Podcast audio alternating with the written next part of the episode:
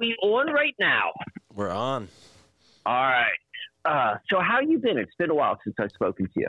I've been good. I, I recovered from that eye infection or whatever that was going on last week and did a, quite a few number of things in the meantime. That Gaia Matrix book that you recommended is an excellent addition to my library. I love it. We uh, we followed we followed the um, the Arkhom that he has laid out in New England.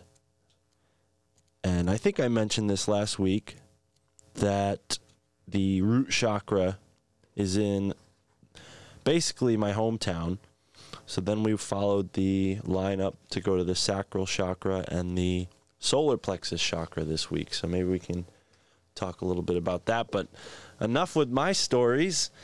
Well, uh, hold on. I got a couple questions. I got a couple questions because I'm interested. So, um, the the ley line that you were talking about last week and the week before, the one with the interesting name, what is that? The Hammonasset line. Yes.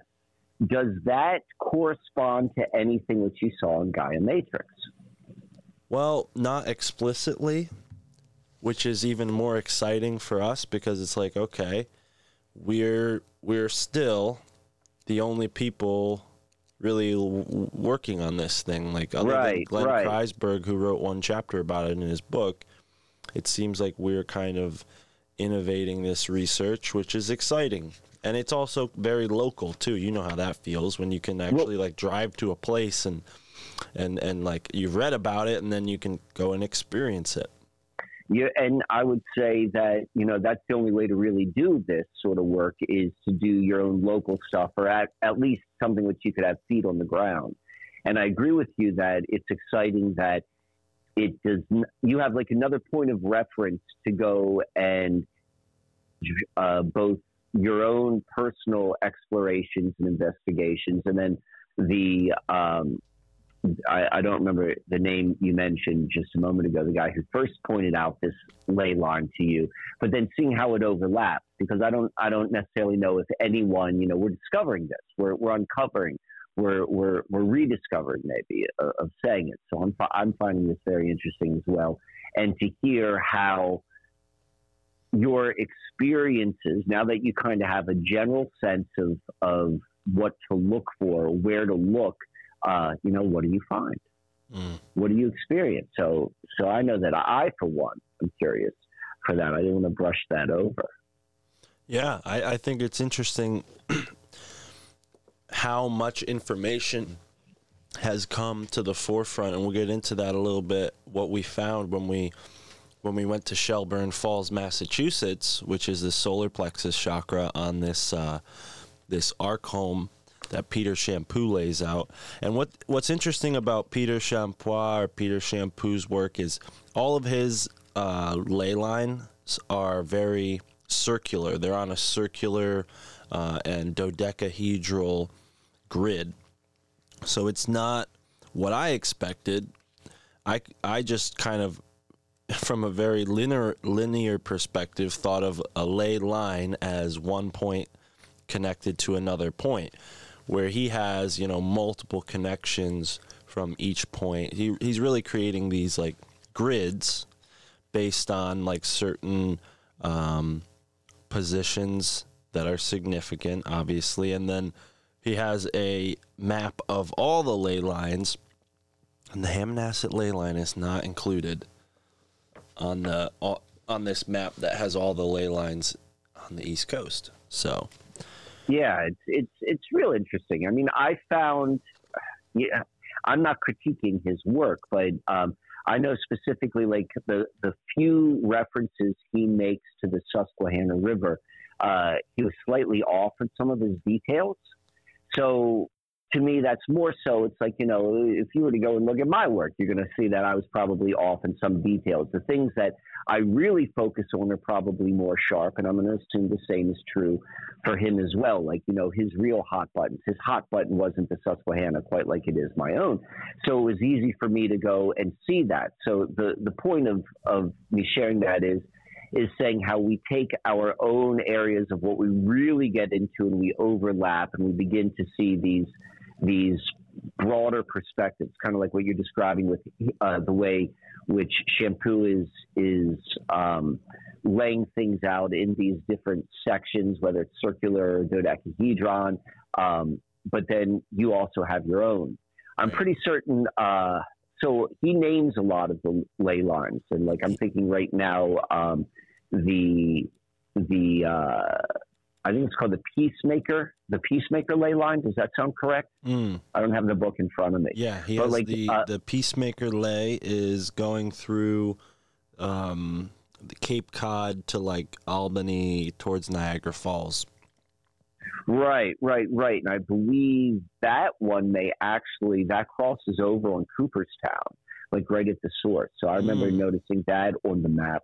But then he also makes reference to gosh, I'm not going to be able to get the the phrase of it, but it's someone else's uh, mapping of Earth via different energy lines, and so um, you can see by by what he shares, like he's not indicating that that what he's saying is the the the only system which is which is transpiring on Earth. That there are other systems which which we can go and look and cross compare. And and I think that looking at the human body is a nice way of thinking about it. We have all of these different systems. You've got your nervous system, you've got your circulatory system, your skeletal system, your muscular system, but they do all overlap to create that one human body which which you're experiencing life in. And so looking at that in terms of different systems or different, you know, energy lines or energy systems is a nice way, at least for me, it, it reconciles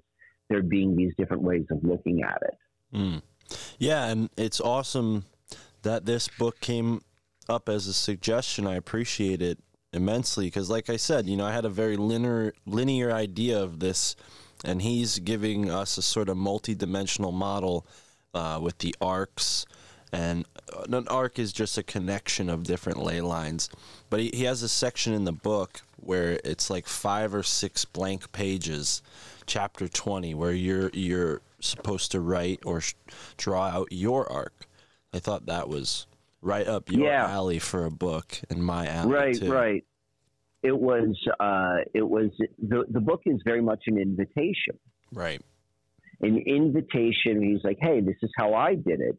Um, and then um, you know you recommends using that as a model for someone to find their own. And i would say that's very similar to what i do with the rights of the 40th parallel because not everyone's going to be able to go specifically to the Susquehanna River at the 40th parallel, but by looking at it, you can get an idea of how you can go and create your own model in your own backyard. And I think that's that's the most exciting thing of all of this discovery work which we're doing right now. Mm, right. And and if I could even maybe finish the little story before we get on because I know you had a story that we left off on last week that I do not want to forget about.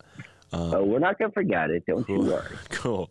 So, so books in my life have played many different roles depending on what was going on, but I think they can serve as magnets. And the reason why I say that as it pertains to this week is the Gaia Matrix we grabbed it, we put it in the car as we were leaving to go to Derby, the root chakra on Peter Champoux's arc home of New England. So Tara brightly is like, "Oh, let's bring the book." So we bring the book. We were going to Derby, uh, I think, just to just to go there because it was mentioned in the book, and that's exciting. Well, we had the whole day ahead of us, so I'm like, you know what? Let's go to Barkhamsted. So we drive up to the sacral chakra, which is about an hour, 45 minutes north. And it's this big, big, beautiful reservoir. We didn't end up even really going uh, to the water. We kind of just walked around in the state forest and we built a spirit portal. So you're probably like, what the?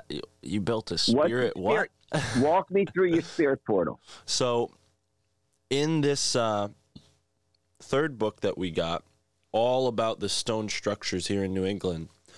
These authors lay out what the different names are for different stone structures you can find through New England.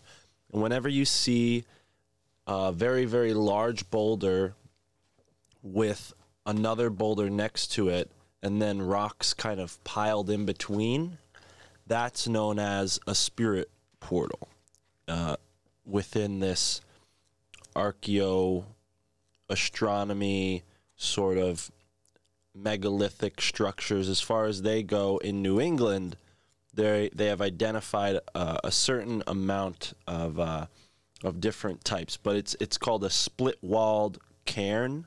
Maybe it would be the more technical term for it. Uh, but they call it a spirit portal. So we built this spirit portal just kind of out of stones that somebody had used for maybe like a makeshift fireplace.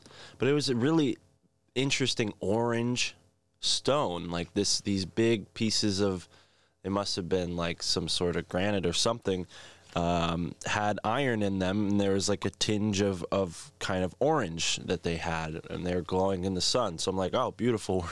the sacral chakra color is orange. Here's some orange rocks. Let's do something with it. So we built uh, sort of like a makeshift spirit portal on a smaller dimension. We took the two biggest boulders that were there and kind of leaned them up against each other, and then I just stacked the smaller rocks in between and on top of them, and uh, left them there in this clearing.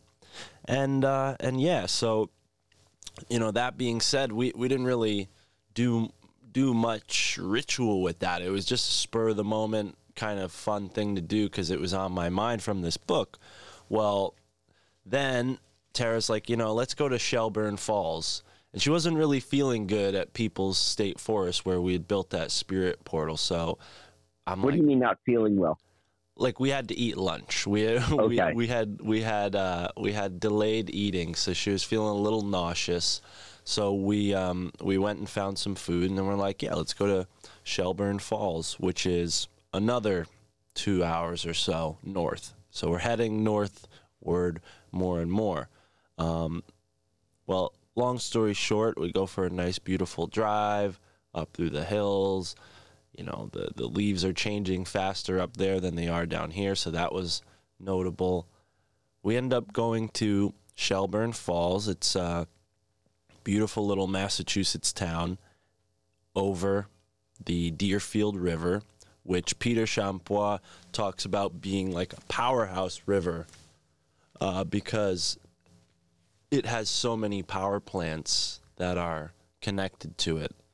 Um, now, the um, the town has what's called the Bridge of Flowers. Okay, and we're just walking around like kind of nervous because it's pretty obvious that everybody's wearing masks and we're like oh goodness are we not going to be able to go in any of these stores? Because we don't wear masks we don't have masks it's just not a part of our protocol. Um, and some really nice people from the crowd like would like just jumped out and talked to us.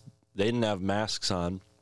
I think they had one in their hand though, and they're like, "Hey, do you know, you know where, uh, what what they're serving over there at that restaurant? It smells good." So we chatted with them a little bit, and it was striking, like from So that. hold on, let me let me pause you right now. So I want to know a little bit more about these folks. So you say they jumped out of the crowd. What crowd are you talking about?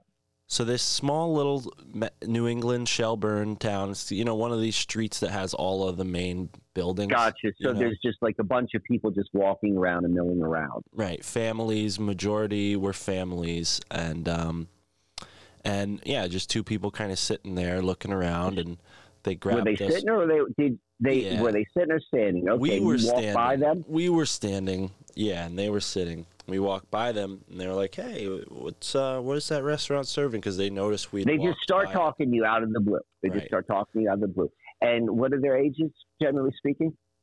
Fifties, sixties, around there, maybe a little. Oh. They, they both had graying hair, but they were not like elderly by any means. Okay. Are there other young people like you and Tara walking around? Uh, no. I mean, not unless they were with. Uh, it, it seemed like it was very family oriented. That it was family oriented. Yeah. Okay, and so then this other couple who who is sitting down, they're not wearing masks. They're a little bit of a different demographic. They strike up conversation with you, correct? Right, and they they asked us about the food. We said, "Oh yeah, it looks good." And then they told us you have to go to the Bridge of Flowers. It's beautiful. Go check it out. And then they said, you know, oh, and also go to the glacial potholes. So I'm like, hmm, glacial. Oh, so, so okay, so I'm going to take another step back. So these people are obviously locals, right? Because they know all the hot spots, or they've at least been there before. Right. We could say that. Right. And then they're asking you about the local restaurant. They're like, what's your opinion? Did you have like a bag from there? Is that how they, why they're asking you questions?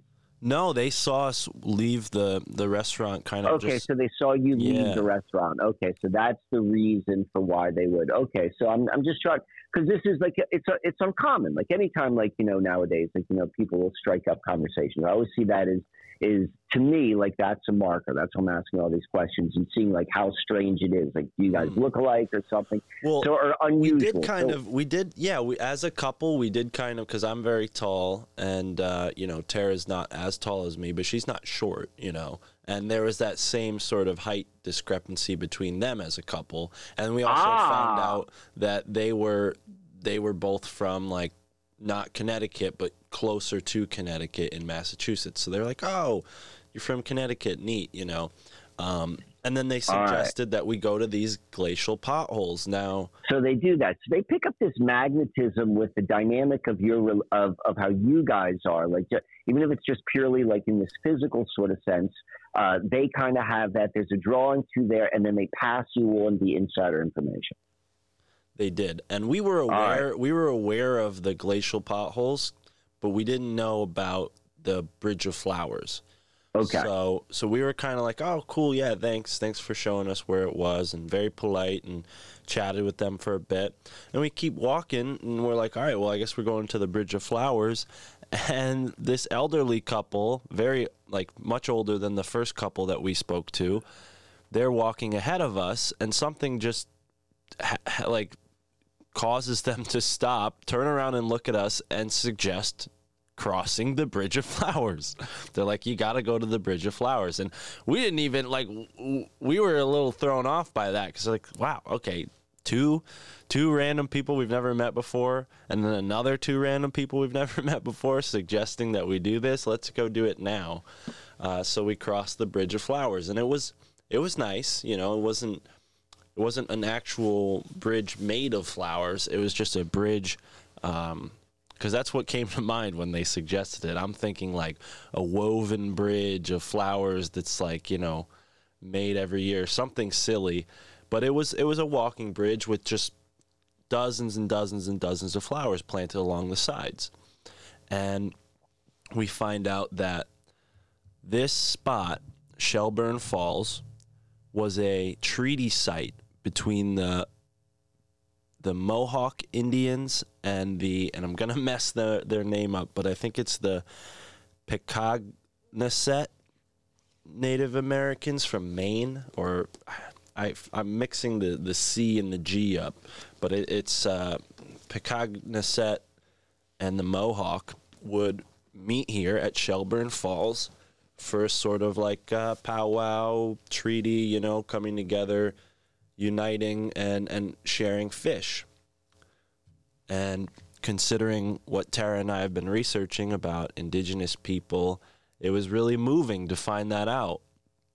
So, and, and also considering the glacial potholes, which, you know, you showed us on the Susquehanna River, right? So we go we go there with you in August or so and, and, and got to actually experience and, and touch like what scientists are calling glacial potholes. And then here in Massachusetts, the same thing. All of these huge, I mean, this place was much bigger than uh, what you showed us in the size of the, the rocks, but the area was smaller. Like the rocks were, were much larger and the, the potholes were very deep. Um, what type of stone was it? It was it was it must have been the same type of stone. I don't I don't know off the top of my head, but it was it was really interesting it was different in the sense that it, it had different coloration. You know, the stuff we saw on the Susquehanna had more of a like a uh, beige, slate, gray kind of look, whereas this stuff was very.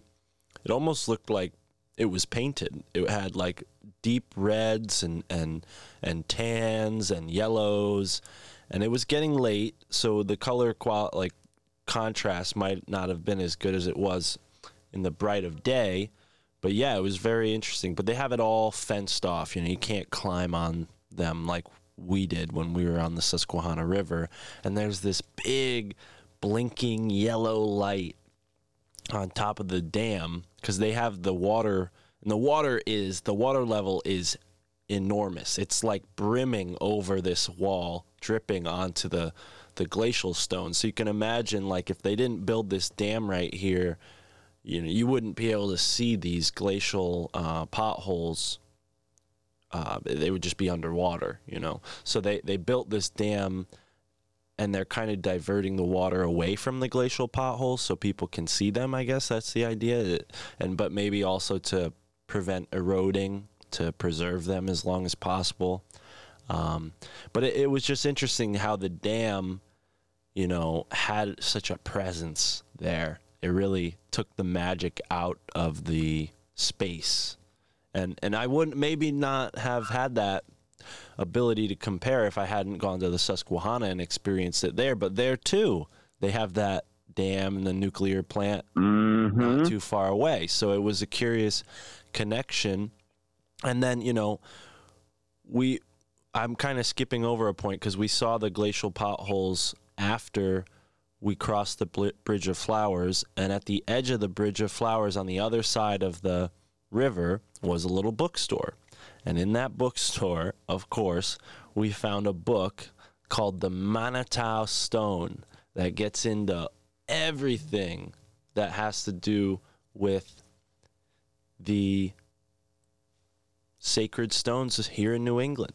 So it's just it was just so awesome that one book brought us to this next book which is giving us even more details. And and this bookstore, I mean, it was a hole in the wall and they didn't take credit cards, you know. So it was it was definitely like one of those things, man, where that one book called to us, the, Manitou Stone. So that's all I have for now, but it was just interesting the a the connection between the Susquehanna and the Deerfield River with those potholes and then b this like continuation of the the mystery unraveling via books and these different authors kind of just jumping out at us from the shelves Definitely. I'm I'm looking at images of the potholes right now and seeing how they're similar and how they're, they're different. They don't look like they're the same type of stone as the Susquehanna ones, but they're potholes nonetheless. And the fact that they have it all um, uh, barricaded off, you can't go there anymore. That's that's a little bit, um, I would imagine, disappointing if if you're there physically. You can't walk on them. well Uh, it's it's, you- it's it's dangerous to walk on them because of the dam like the water Right. level is like it's like brimming over this wooden wall that they have blocking like eight feet of water so yeah god forbid that wooden wall broke it would just be a you know deluge and knock everybody off of those rocks. So yeah, it's it's with good reason. But I mean, I, I imagine before the dam was built, people could walk right onto the rocks just like we did and fish from them, or maybe even catch the fish that get stuck in those little potholes. Yeah, yeah, that that's definitely interesting. Were you able to get um, like uh, any stones to take with you from that area? No, not from that area. But what was really cool was as soon as we pulled into Shelburne Falls from whatever like large road we were taking, we noticed that the road goes right around this mound. And I'm looking at this mound and I'm like, that's a mound. Like there's trees growing on top of it. It's not just some like highway earthworks, you know. It, it's a, it looks like a mound, you know. There's and the trees, the way they were planted on top of it, it was all road.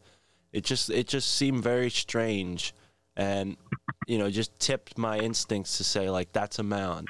So I think we mentioned a couple episodes back when Tara and I went and visited the Schaghticoke Nation. We gave them some pyrite. We left them pyrite on the uh, on their signpost. Well, we took the Apache tear that we bought that day, and we left it at the mound. So no, we didn't get any rocks, but we did leave uh, some minerals Good. behind for our sort of uh, anchoring good energy in these places. That's sort of the the thought behind it, and also gathering water too, so that we can alchemi- alchemize the the energy of the water. Right. This kind of came to us last night under the full moon. Like we have all this water we've been gathering from different rivers, and those water, those little the bottles of water are like a living record of the energy of each river. Um, so I, I think part of our what we are being called to do is to transmute that bad energy that the river might be carrying to good energy and then just give it back to the river, pour the water back in and see what kind of effect it has.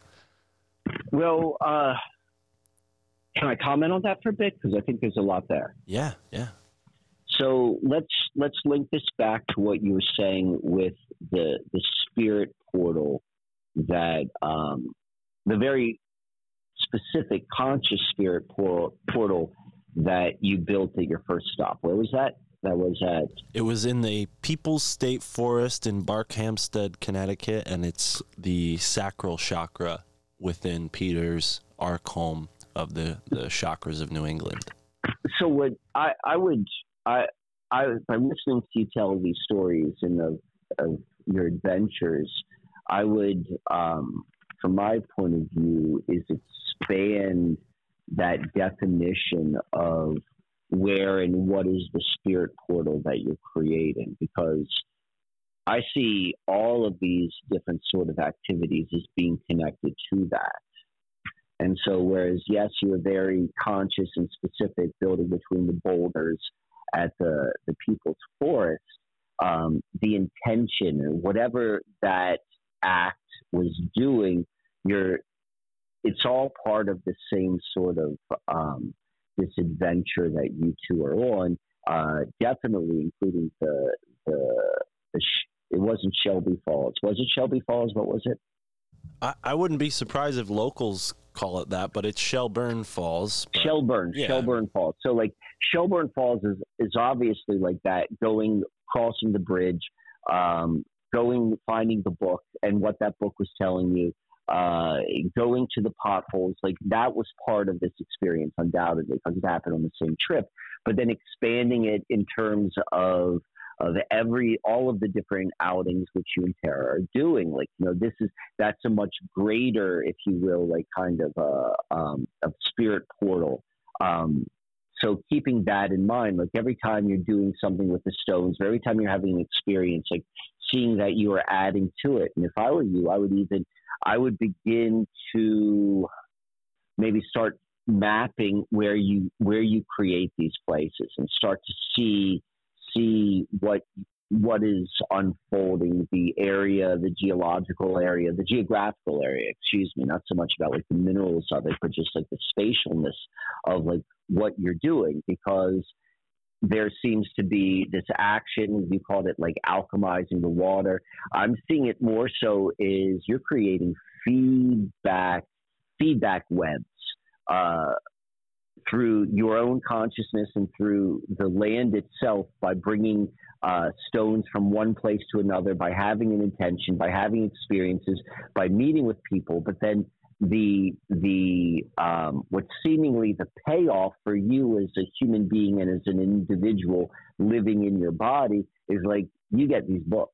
Like that is that's the mechanism for you, and like you get these like little these little uh, uh, next clues which you are incorporating into this this this story which is unfolding, which is your life, and you know whether that be uh, the couple hints you got from me about, or from me and someone else about the Gaia Matrix, but then also the specifically like all of the used bookstores that you go into and finding that one book, whether that be the history of of Susquehanna County or whether that being of the stone, you know, it's all connected. And so you're you're creating something, you know, we don't know what you're creating, but we're we're going forward with it.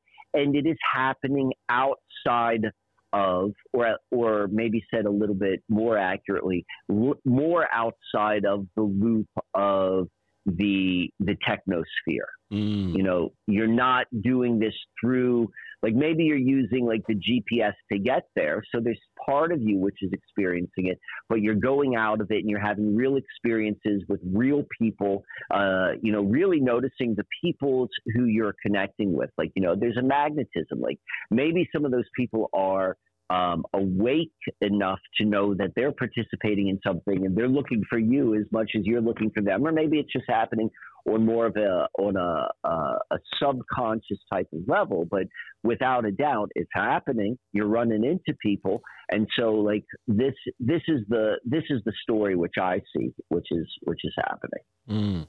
It's it's uncanny too, because like the day before, Tara will attest to this.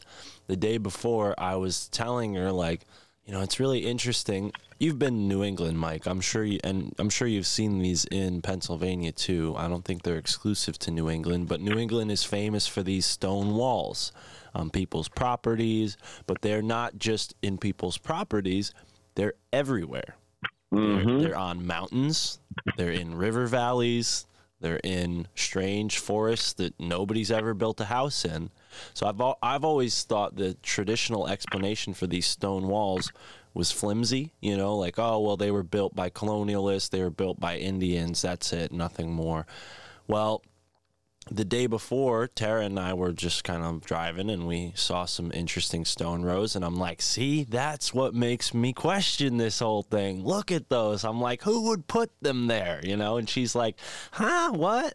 And I'm like, I'm getting a little frustrated. And, and she's frustrated probably twice as much because I can be a real jerk sometimes when I'm trying to explain myself. Um, and, and yeah, so I basically, um, I'm like, I just put it out there, like, well, I don't know, I just don't know, but it's cur- it's very curious. And then like chapter three of this Manitou book, they address that and they say, well, we don't call them stone walls, we call them stone rows because it seems like there are rows and rows of these stones all along New England. And I don't believe the book makes this connection, but what came to mind for me was the Nazca lines and and given that we're looking at ley lines and the Arkhom and it's all sort of bird's eye view type stuff what if these stone rows that New England is so famous for, what if they used to function uh, in a similar way to the Nazca lines or, you know, something to that degree? I mean, that's a really interesting idea. Um, and you're calling them rows, R O W S, correct? Not R O A D S. Yeah, R O W S. Yes. R R O W S. There's another word for them. I don't know what it is, but I remember seeing a video, um, a video of all of them in not all of them, but a, a collection of these unexplainable rose walls um, and other uh, other stone formations, but all in Pennsylvania and the locations were not they were they were not told because they didn't want people to go out and find them. But uh, this idea of the northeast and these unexplainable walls which are often just written off as from colonial times but seemingly that's not the case at all. And sometimes they back. have trees growing from them that are easily 600 years old. So that yeah. that throws that theory out. And then the other thing that's strange is you see this a lot in Connecticut. There are megalithic boulders, like boulders that look like they're three or four tons that are used yeah. in these stone walls. It's like, okay, how many oxes did they tie to that stone and how far did they drag it there, if that's the explanation, you know? Exactly, exactly. Like, uh, and you asked the question, um, who put this here? Uh, and the question that popped in my mind is you're describing is like, why did they put it here? And like, you know, Mm. all of these questions, like, you know, it's not like one is, is better. It's like looking at it from all of these different perspectives to like try, try to get a, a, a better understanding of what is this, what is the nature of this land and of this reality, um, which I think, uh, is is providing a good segue to where I want to go and start going into some of my stories. If that's okay with you, unless there's more to add.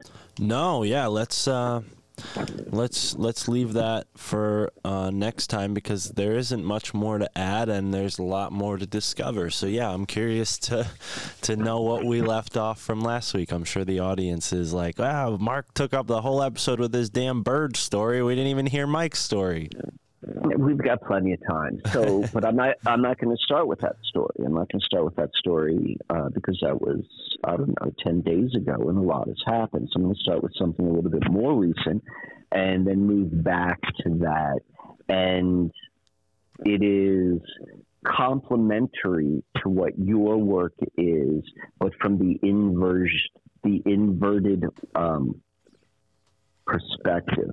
And I'm talking about false realities and really the discovery of false realities because I think that it's not it's not so much um, so much about discovering the, the like a, a, baseline reality or a deeper reality or even another reality, but uh, in this land that we are experiencing life within, I think it's more so about eliminating the false realities. I don't think it's so much like we have to discover anything as much as we have to remove the blindfolds, the con- consciousness and perspective of what we're looking at.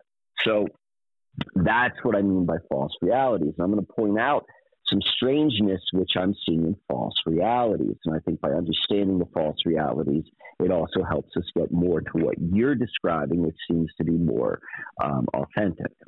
So that being said, that being said, I want to go.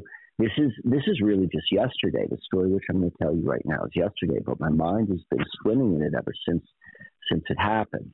So I was uh, on my weekly call with Emily yesterday doing uh, the glass speed game, or maybe it's Project Kids. I don't even know what the name of our show is. We've got two shows. All I know is we record every Tuesday at 10 a.m. That's all I know. I just show up for that. So, that being said, we're talking about a whole bunch of different things. And it was, I don't even remember what, what the trigger was, but within our conversation, it became, um, it became appropriate for me to go back to Google Earth, Google Street View of my house where I'm living right now. Okay, and you know what I mean by by Google Street View, correct? Yeah, yeah, I imagine most Okay. people do. Right? You you click on the little yellow man, and then they you stand. Right, right. Yep. You move from so what what the Google Maps or Google Earth does is it it'll show you kind of like floor plan looking down at at you know the land. And then Google Street View it puts you in from a different perspective but it's the same thing. So the reason why uh, I I like to look at Google the Google Earth and Google Street View. They they are immensely valuable. But you have to go into it, or I recommend you have to go into it, realizing, you know, this is information which is coming from, you know, the Google system, that level of reality, whatever that is. Like, you just have to take that in consideration, you know, with everything that you see. There's lots of good stuff, you know, there's a lot of gold nuggets to be found within it, but then, you know, you also have to be a little bit uh, aware of, of who you're getting this from. So that being said, uh, about a year ago, I when I first looked at the street view of this house which I'm living in, I noticed that from street view that there is a split. There's a split right in the front door of my house. And what I mean by split, so I'm I don't know how they do Google Street View. Like I don't understand the technology or the computer processing, but you know I can I can make some pretty okay assumptions. Like you know, you can take your your smartphone and and do that panorama view where you where you open up the, the the aperture and you scan an area and somehow it's able to process what what is seen into one image, right? Like we see that. Mm-hmm. Yeah, you know what I'm talking about. So I'm assuming that when they create the Google Street view, that it's something similar to that. That I've seen the Google cars. You've probably seen the Google cars. They probably have a variety of cameras or like a camera device, which is pointing maybe 360 degrees, or maybe it's like in the four directions and like up and down, and it's just driving through. Like I don't know if they're told where to drive, but somehow like all of that data is then processed in such a way that it creates the Google. Um, the Google Street View experience. Probably similar to like however like virtual reality works when you wear those goggles that wherever you lift your head you can see up, down, right, left, or so forth. Um, so the reason I'm going into that is when I see the split, the split on my front door. And so what it is is it almost looks like it's double. You can see um, what would normally be the door, like let's say the equivalent of 36 inches. Maybe the door opening is 36 inches. That happens twice, so it appears to be like let's say 72 inches. The inches I'm just uh, are not shown in Google Earth. I'm just saying that to give people an idea. Like it looks twice as wide as it is. You could tell there's something off. And so my the part of my brain which looks at um, that looks at things from a very very like mundane uh, uh, Occam's razor. Like let's get to like the most uh, simplistic explanation for for this occurrence. Like I'm like, oh, well maybe that's where the scene takes place. Like somehow like that's where the processing happens, where they sew together, they weave together these two different images, and it was slightly off. You know, um, so I'm thinking that's what, what's happening. But that never really quite made perfect sense because if that were happening, that split, that scene where you're kind of seeing double should be encompassed in the entire image, meaning like the sky should show that, or a tree should show that. The, the images in the background behind the house should have that same sort of uh, seeming, that seem happening, but but that wasn't the case. And in fact, like there are a lot of things that don't really make sense. It's like, well, if it was just done through technology, it would it, you would see other sort of clues. You don't see that there. But then maybe it's it's from because they're using different different cameras. I don't know. I'm open to all of that. But then the other the other thought is know, the other thing which I had been open to. And, you know, and I, I, I did a video about this. So you could see a video I made a year ago where I talk about it. I'm doing it kind of like in a fun, playful way because I don't know, but in a fun, playful way. I'm like, you know, this is Google picking up like there's a there's a there's a tear there's a tear in reality which is in this house, which is, you know, it kind of makes sense, you know, based upon all of the strange things which have occurred to me in this house and just my own way of how I perceive reality. I'm like, yeah, that would make sense. This is this would be at my front door because this house, you know, how I was called into it. So all of that being said, so I've seen that before. I've talked about it. I've made videos. And yesterday I go and I'm talking to Emily and I wanted to go and look at that again. And I go back and I look yesterday, and guess what? wasn't there. They patched it. They fucking patched it. They fucking patched it.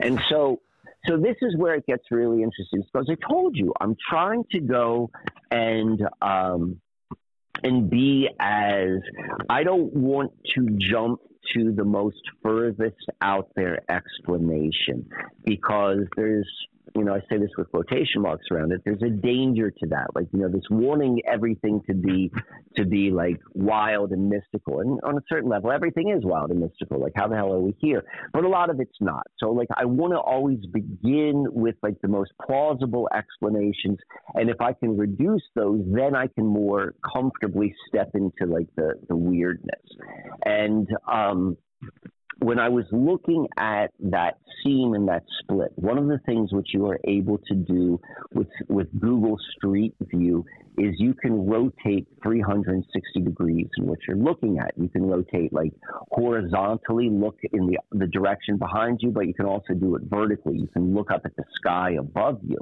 Um, and what I noticed by going up and down the street in front of my my house that there appears to be whenever the Google car had passed another car is where you would see a double because I could look behind my door and there was a car passing and I could see a little bit of that seam double. But just like uh, with the house behind that car, there is no seam. So that is happening, but that's not universal with Google. Like I could go and look in other or, uh, other places outside of the street in front of my house where you're passing cars and there is not that that double that double vision sort of effect. So it's not a universal uh, thing that happens every single time they use their cameras. Maybe there's something off with the camera. I, don't know. But that being said, so what what I just discovered yesterday when I first saw that it had been patched on my front door. I immediately rotated. I rotated the view so I could look in the opposite direction where there was a car passing, and there was still the seam there, or there was still the double there. So the only place that it was patched was on my front door. So then I kept on exploring all of this a little bit more. And I remember very, very clearly when I was making this video and I first discovered that there was that, that double, that split on my front door, that when I rotated behind on the opposite direction and I could see the car that was behind it, you could actually see the human being who was driving it and what you could see was a double of their elbow, which was sticking out of the window. They were resting their arm out the window, and the elbow was pointing out of that. I just remember that very, very clearly that I saw that of that individual. And when I looked at, when I looked this time, like yesterday, at the car which was opposite the door, it was a different view. I could not see the elbow. I could see the like it was like the car was kind of past. It had driven past it, and I could see the back end of it. It was on the back end is where I saw that double vision sort of thing.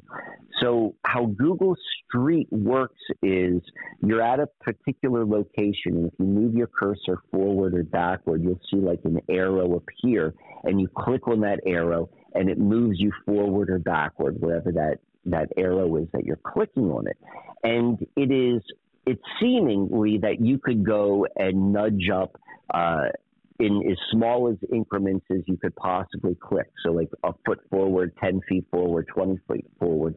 But it doesn't work that way. So, you can move your cursor like what appears to be a small amount of space forward and click on it.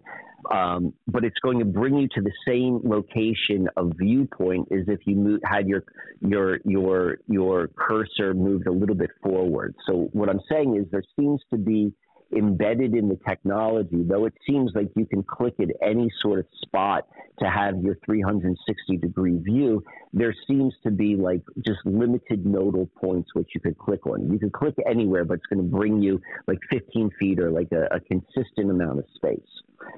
So where I'm going with all of this and what what seemingly has happened is there was just one of these spots one of these like locations where you could spin around and look, which that split on my front door was visible. And from that location is where I saw the double elbow. That location that one like i don't know how they would identify it. Let's say there's a specific like you know uh, marker within the program that makes google street view and google earth. That has been eliminated which is why i was able to still see uh, um, some of the double visions or scenes but the one specific viewpoint in which i can see my front door where i was able to see that split before that is gone. That is out of Google Street Earth. And so the question I have for myself is like, well, why would that occur? why would that have been taken away? Was it because I put so much energy, like just mental energy, conscious energy, looking at it, talking about it, broadcasting about it, that maybe the algorithm itself like fixed it by taking away that maybe the algorithm hit it maybe it didn't even happen i don't know but I know that there is a record that I've discussed it. I have screenshots of when I took it before. You can look on Google Street View. It tells you the date in which the image was uh, taken. Uh, for me, it was August 2019 was the ones where it was split in front of my house. Um, that has not changed, but I'm I'm left with with these questions right now. The questions which I'm asking myself, and they're kind of rhetorical because I don't know that we can actually answer them. Is why would that change? And then also going back to, I said, false realities, like, you know, creating the, the, the internet and particularly Google and all of the, the top level platforms, Google, Facebook, uh, uh, Instagram, all of the top tier platforms, which most people are understanding uh, their reality through, um, you know, are they? This is where false reality first is is created, at least through the the technosphere. So that is that is where I want to begin this journey. I, I talked a little bit. I, I don't know if I was able to articulate this thing verbally as as well as I could if we were looking at it visually right in front of it. But I want to hear what your thoughts are, uh, any sort of comments or clarification uh, before I go on. Mm. Yeah, I, I'm definitely able to visualize. I remember middle school when Google Earth came out, and we would go to computer class every day. And that was that was what me and my friends would do. We wouldn't we, we wouldn't like play. There was like four or five websites you can go on back in those days and play little like uh, I forget what they're called exactly, but I think something bit games you know, they're just like simple little games that you can play on a desktop. Well, me and my friends would always go to Google Earth and just explore because Google Earth came out in 2007, I think, or 2005. So we were using it around then. And I remember finding all sorts of odd things on the map. And just, you know, at that age, not really having a reference to be like, that's strange or that's not strange uh, but definitely noticing things that seemed like they belonged in a video game and not on a representation of the real world.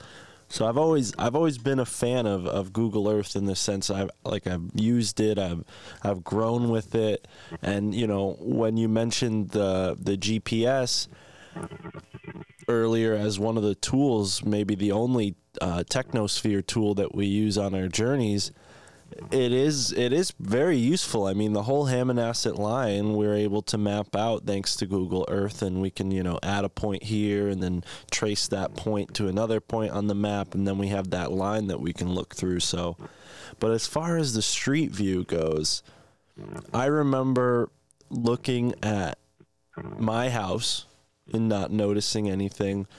But then I remember looking at like the the bird's eye view of my old house and I was a little alarmed at the level of detail. Like they, they knew where my dad's shed was, they knew where our pool was, and we have a pretty heavily forested backyard. I was surprised that they were able to get that level of detail with their their satellite. But yeah, other than just a couple little ramblings, I don't I don't know. It's strange. It's strange, Mike. I, I think the the portal the portal is being opened up over there where you live, whether Google catches it or not.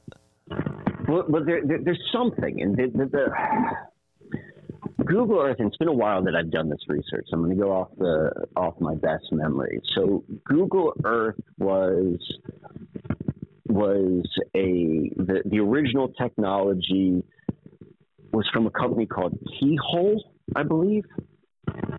And the guy who started Keyhole was, was straight up like um, like a very very obvious connection to to the CIA. Um, like I think if you read his bio, like you know he had a degree in foreign service or diplomacy, like one of these like uh, uh, overlapping sort of words for for intelligence agencies. You know, diplomacy and intelligence they tend to go hand in hand, and, and then like everything about it just kind of screamed it. Um, and there, there was also a connection. I can't remember. Um, MapQuest. MapQuest was. Uh, MapQuest is headquartered, or at least at one point was headquartered in Lancaster, Pennsylvania and the MapQuest technology is used with it as well. So the the the all of this has very much like you know its groundings. All of our technology is groundings in either uh, straight up Department of Defense or intelligence networks or mm-hmm. intelligence uh, uh, um, uh, technology development. Um, and then what exactly is the depth of the the intelligence world? You know i don't know that answer to it but i certainly think it's much more complex than what we think it is. But but we're dealing with something and it's very much about about real about creating reality and and creating um i mean that famous quote of by who is the the the head of the cia at the time? Well no we completed our our um our uh, disinformation campaign when no one knows what is true or false. You know, that's basically you're talking about consciousness. You don't know what's real and what's not real. Um, it's always been about that. And we look at cybernetics and all of these sort of things. It's it's always computers and always technology has been about like you know creating these certain false realities that that are so encompassing they feel real through feedback loops. Um, so that's what I'm finding so interesting, like this this comparison or the, that we're doing right now between this kind of yours and Tara's feet on the street, like opening portals and like playing around with that level of reality. And as I'm doing this studying on this, what I'm going to call like a layer of false reality, but it's become it's become a real reality. Like we really do use Google Earth. It is really like a, an accurate description on like how we get around through cities and places like that. But then also having an understanding, like you know, it's it's also given to us by uh, organizations that we should at least be um, should not accept 100% without any sort of questioning. So we're, we're, we're, definitely working. That's why I said we're, I'm look, coming at this from this, the same thing, but from an inverted perspective. Uh, mm. And they feel that they are in, um, they're in they're in they're in harmony even the fact that it sounds like what you're doing is opening up these these portals if you will and if anything, I'm going to suggest that I closed one down. Like at least I closed down the one that bled through Google. Mm. For better because or worse. Gone. Right, right. Well, it's just like you know. So let's go back to these different sort of systems. Um, these different the, the, I talked about like you know the skeletal system and the and the, the the the circulatory system. We have all these systems in our bodies, and they integrate and they work together to create this unified experience of being alive in a body. And then and then I, I paralleled that to um, to like different systems which we could think of energy channels within earth whether those be like you know the the ley lines described by Champoux or looking at like whatever currents are within flowing water or or the the lines which you're discovering like you know how they're all coming in. Well I'm going to suggest that what we're seeing with with the you know I'll use Google Earth as an example, but it's generally true with all technology is it is this insertion of a false system into something else, which is or, or an artificial, an artificial, and I'll define artificial by saying not naturally occurring. You know, it's something you gotta build, you could theoretically, I mean, this is where we're getting into nuance here because theoretically you're building something with the movement of rocks with like by by bringing water from one from one river to another river by doing all those sort of things. So yes, you're you're you're constructing that, but that's a little bit different than constructing something on uh, the technology level where you have to go and mine the earth and slave labor to create the products and the routers and the hardware and then write the software and all of that. So it's a little bit different, but I, I do want to point out they they both are they are artificial to a degree in the fact that they're not naturally occurring without human interference. But that being said, the computer system, the, the technosphere, it has been inserted it has been inserted into this other, you know, this baseline or more naturally occurring reality, and it's done very, very well. You know, it's it's it's an accurate representation, and our consciousness, you know, the human beings, you know, who you, who are encompassed in, you know, both from electromagnetic fields of of these wireless networks to actually how we're going about our lives. Like let me go and do my online banking and let me go to my GPS to find out where I need to go. And let me go and write my diary by doing my daily description of my life on Facebook. Like, you know, that has become the intermediary of your life. You're, you're, you're putting your life energy through that. That is real. That's really happening. And there, it has been it has been woven into it has been what you know if you've ever heard the term the term astroturf. You know, the, the technosphere has been astroturfed into the the natural baseline reality, and then it's kind of becoming more and more seamless for our experience. Mm. As you do the type of work which you and Tara are doing, that's not the only type of work. Anyone who's kind of going out in the real world and, and using their intuition and imagination and doing hands on, like they're they're doing it as well. Um, they are recreating connections outside of that intermediary. Um, but then what I'm gonna, what I think I, I'm witness, what I have witnessed by seeing that that slice go away, whatever that slice is, and I do think that it probably is pointing at something. Uh, I collapse that. I think I collapse that. I collapse that belief. I I would agree. I think if anything, the Google a Google portal couldn't handle all the truth that you're shelling out over there, Mike. Well, that that the I would suggest that's you know that's a big part of what all of these uh, all of these portals are. These portals are gateways, you know, from one from one realm to another, and by definition, they have to be limited. They have to, like you know, you you can't let everything through and so, what you're calling truth, at the very least, is like a story that doesn't fit the narrative. Mm, right. And so, you know, that's what that's when we see these collapses.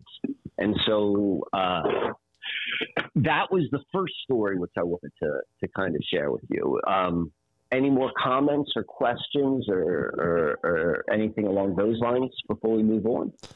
Well, I don't want to dox you or anything, but it is curious that this is going on given what they're building across the street from you. I remember last time I visited you, you mentioned they were building some kind of, uh, you know, super tech school or something like that over there, right? That's exactly right. Like I, uh, I mean, the whole, the whole nature of, of where I live, you know, both how I've lived in this house for, I moved in in December 2019. So I moved in three months before the lockdown and how I had absolutely no plans on moving. I was, li- I was very happy with where I was. And then just like some things came up and, and so I moved there. Had that not happened, I would have been stuck in a place which would have been an absolute nightmare to be in for the last couple of years. Mm. Absolute nightmare. So it was like, you know, there was that, and there's all sorts of other strange synchronistic sort of things that happened. Um, um, so I see that as, for me, when I look at my own life, I'm like, okay, this is what, for whatever dictates, for whatever whatever dictates like you know synchronicity or life whether that's like you know someone playing games or whether that's like you know versions of myself leaving clues to myself you know whatever that may be i don't know but i feel comfortable and satisfied in looking at, at saying that whatever those forces are that was what moved me to this particular spot as opposed to any other spot i could have possibly moved and so that has to include all parts of where where this house is.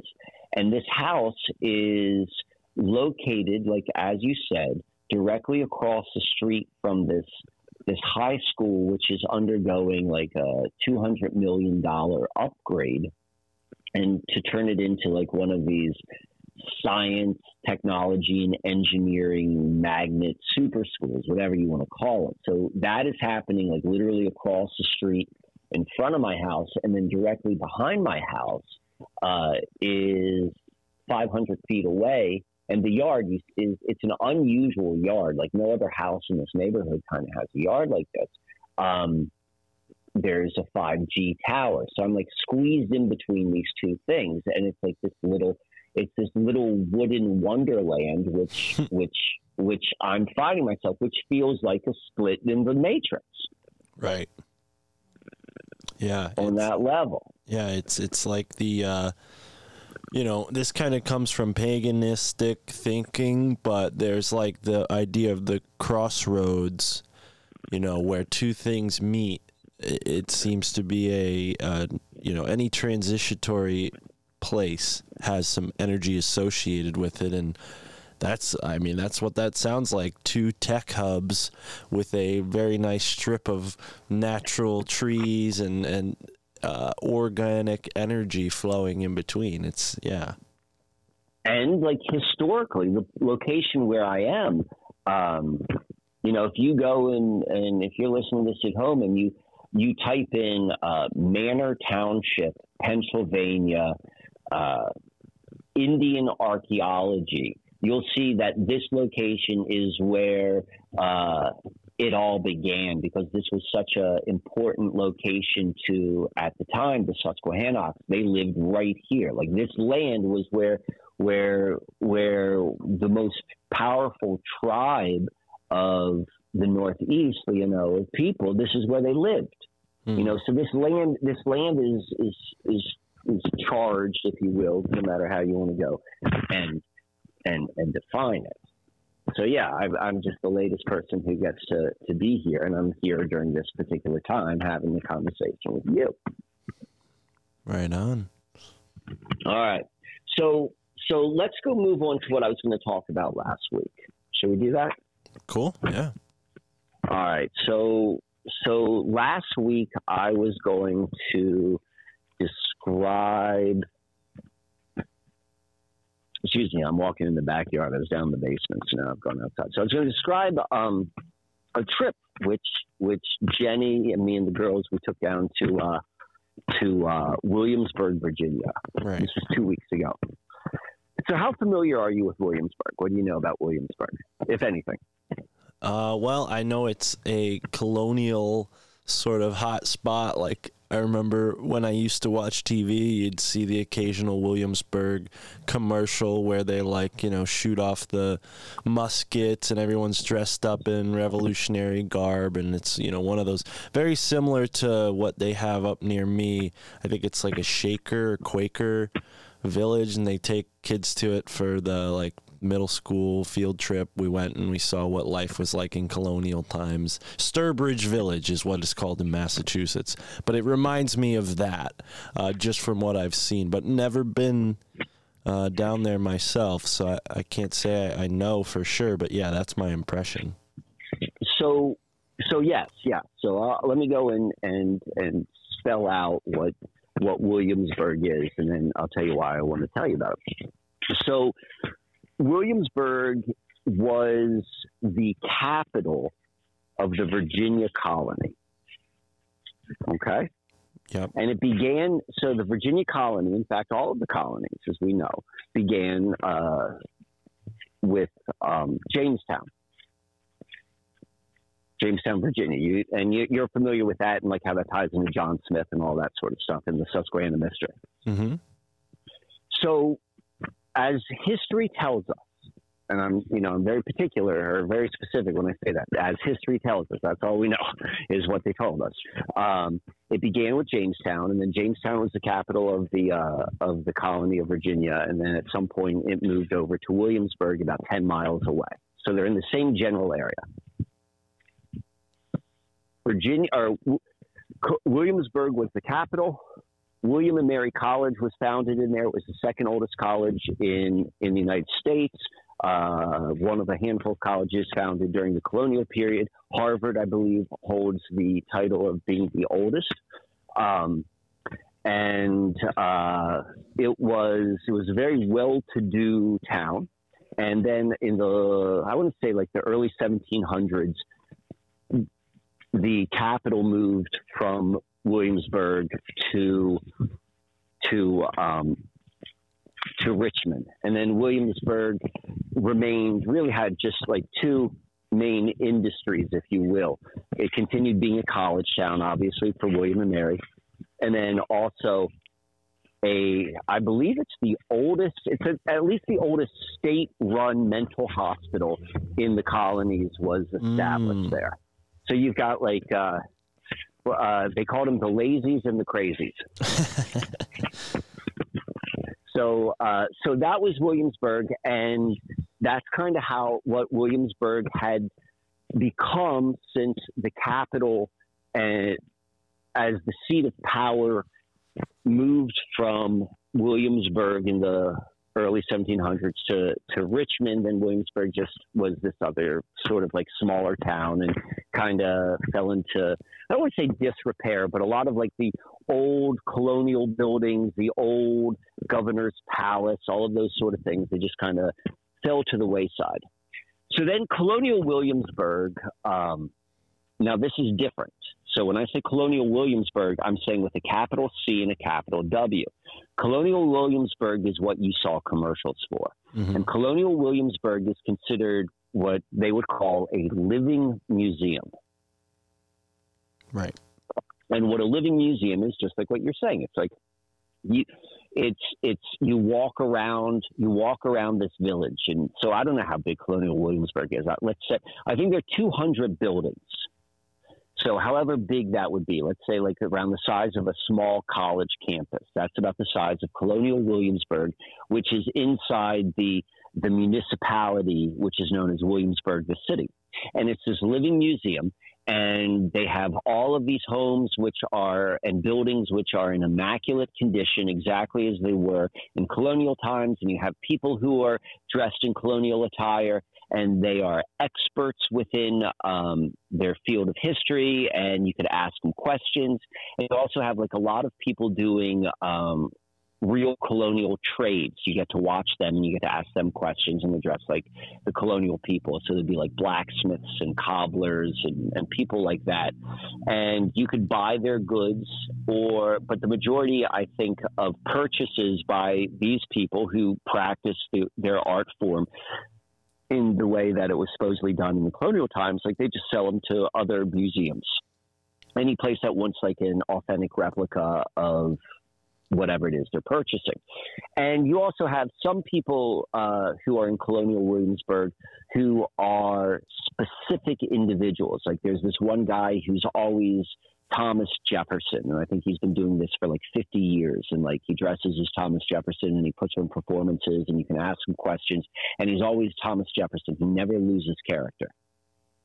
Um, so that's Colonial Williamsburg, and I kind of knew that. Like I think I went to Colonial Williamsburg once as a child. You know, I'll be turning 50 this year, so this was like 45 years ago. So how how it would have been the last time I was there? I don't know how good my memory would be. I just know that I went there, and it you know it was a uh, more so a mental marker memory as opposed to like I remember doing this and I remember doing that. I just know that I went there. I don't think it was anything particularly significant to me as a child.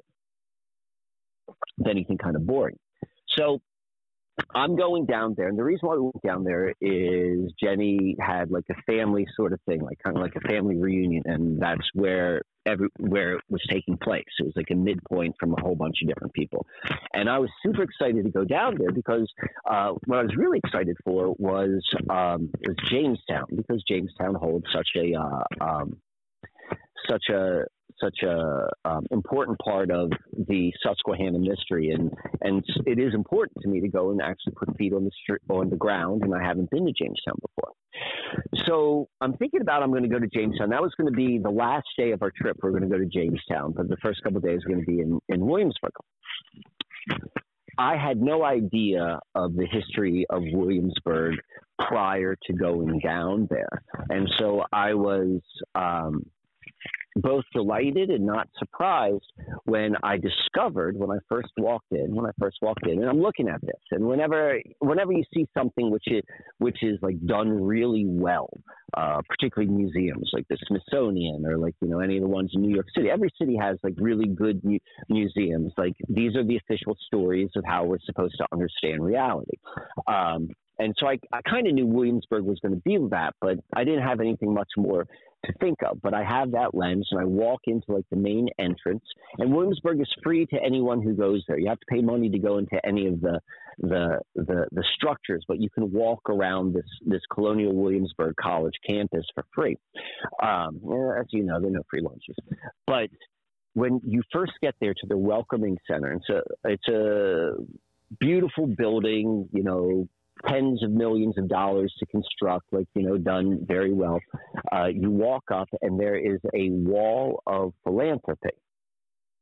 And to me, these are always the most interesting things when looking at one of these uh, foundations or, or institutions, which are for, for the most part public, you know, those that, that are free.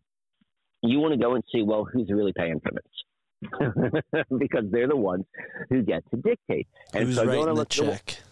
Who's writing the check? So I was very, very, I was very, I did not know this until I saw this wall of philanthropy. This is a 100% John D. Rockefeller Jr. Uh, funded experience. Wow. So all roads lead to Rockefeller, particularly. So I want to say this began this began in the 1920s, is when when Colonial Williamsburg began a thing. So the Rockefellers, like you know, that name is kind of like thrown out, is thrown out a lot. I do it myself, like you know, you just use it as like a general a general uh, word, but there are different generations and different people did different things. You know, beginning with John Rockefeller uh, Sr. and then John Rockefeller Jr. and then David Rockefeller and like, you know, his brothers and all of that. So John D. Rockefeller Jr., he's the he is the son of the primary Rockefeller that started, you know, on paper at least, this this powerful this powerful uh, family, this very wealthy family. So John Jr. is born into the money. And so he's raised. He's raised, you know, to do whatever he is to do. And you go and you look at the things that are associated with John D. Rockefeller Jr. This is the guy who's behind like the United Nations, the Council on Foreign Relations, uh, the American Medical Association, uh, which, uh, you know, all of the things when you hear about like the Rockefeller uh, eugenics programs of the early 1900s, like that. That was all John D. Rockefeller Jr. stuff. This is all stuff done underneath the guys um, funded either directly or indirectly from the Rockefeller Foundation. And so we can go and look and the reason I bring up all uh, the reason I bring up all these details about other projects which John D. Rockefeller Jr. had funded, you get an understanding of what was important to him. You know, you just kind of follow the money. What are the things that he built? And then you go and you look at the world and you're like, how influential is it? So it's like, how influential is the UN? How influential is, is the Council on Foreign Relations? How influential is the American Medical Association? All these sort of things. You could see they're very, very significant in shaping our reality. And so when I see that Colonial Williamsburg was one of was was one of John D. Rockefeller's projects, like a big project. You know, you have to go and reverse engineer that, like, you know, this is on that level of significance.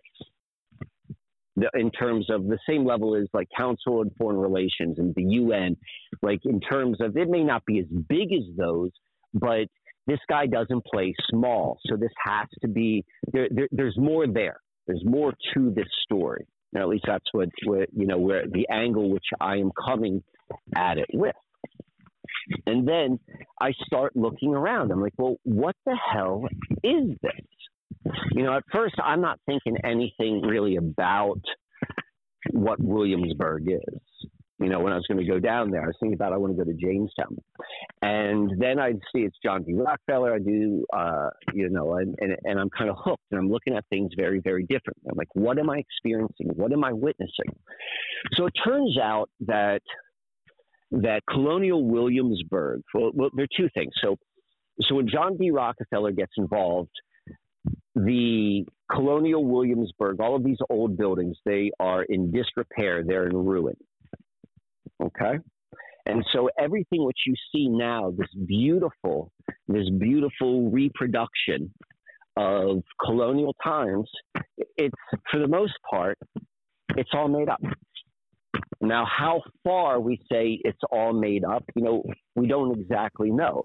But mm. we do know that this is not accurate. I started asking a whole bunch of questions. I'm like, you know, the, I was driving people nuts, like asking them all these questions, but I was fascinated. I wanted to know.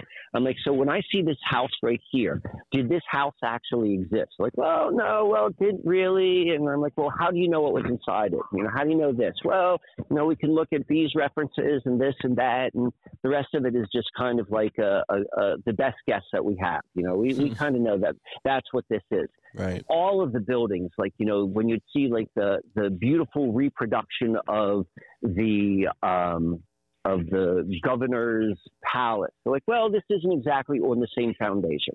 You know, the we, the found there were I think they said out of the 200 buildings there were 88 that were based upon or on actual buildings that existed there, and then the other ones they just like invented. Um, and then to the degree of those 88, which were supposedly real buildings, like, you know, they've all been modified. We don't really know what they looked at. So we've got that going on. And then you go a little bit deeper into Colonial Williamsburg. And Colonial Williamsburg was the first. They invented this whole idea of um, of living history, uh, living museums, like where someone goes in and they have this experience. I'm a regular contemporary person. I'm taking my family down to go see Colonial Williamsburg, and we step back in the history. You know, that's mm. what's happening. Right. Um, this is an ARG. Like this is literally what an ARG is. They're not calling it that, but it works on the same mentality. It is fully engrossing. Everything around uh, you, like uh, feedback loops to say, like, this is what happened. This is what happened. You're experiencing it. Like, you don't even question. You don't even question anything. You're like, well, obviously, this is what it was because look how real this is. Like, look how much time and how much thought went into this.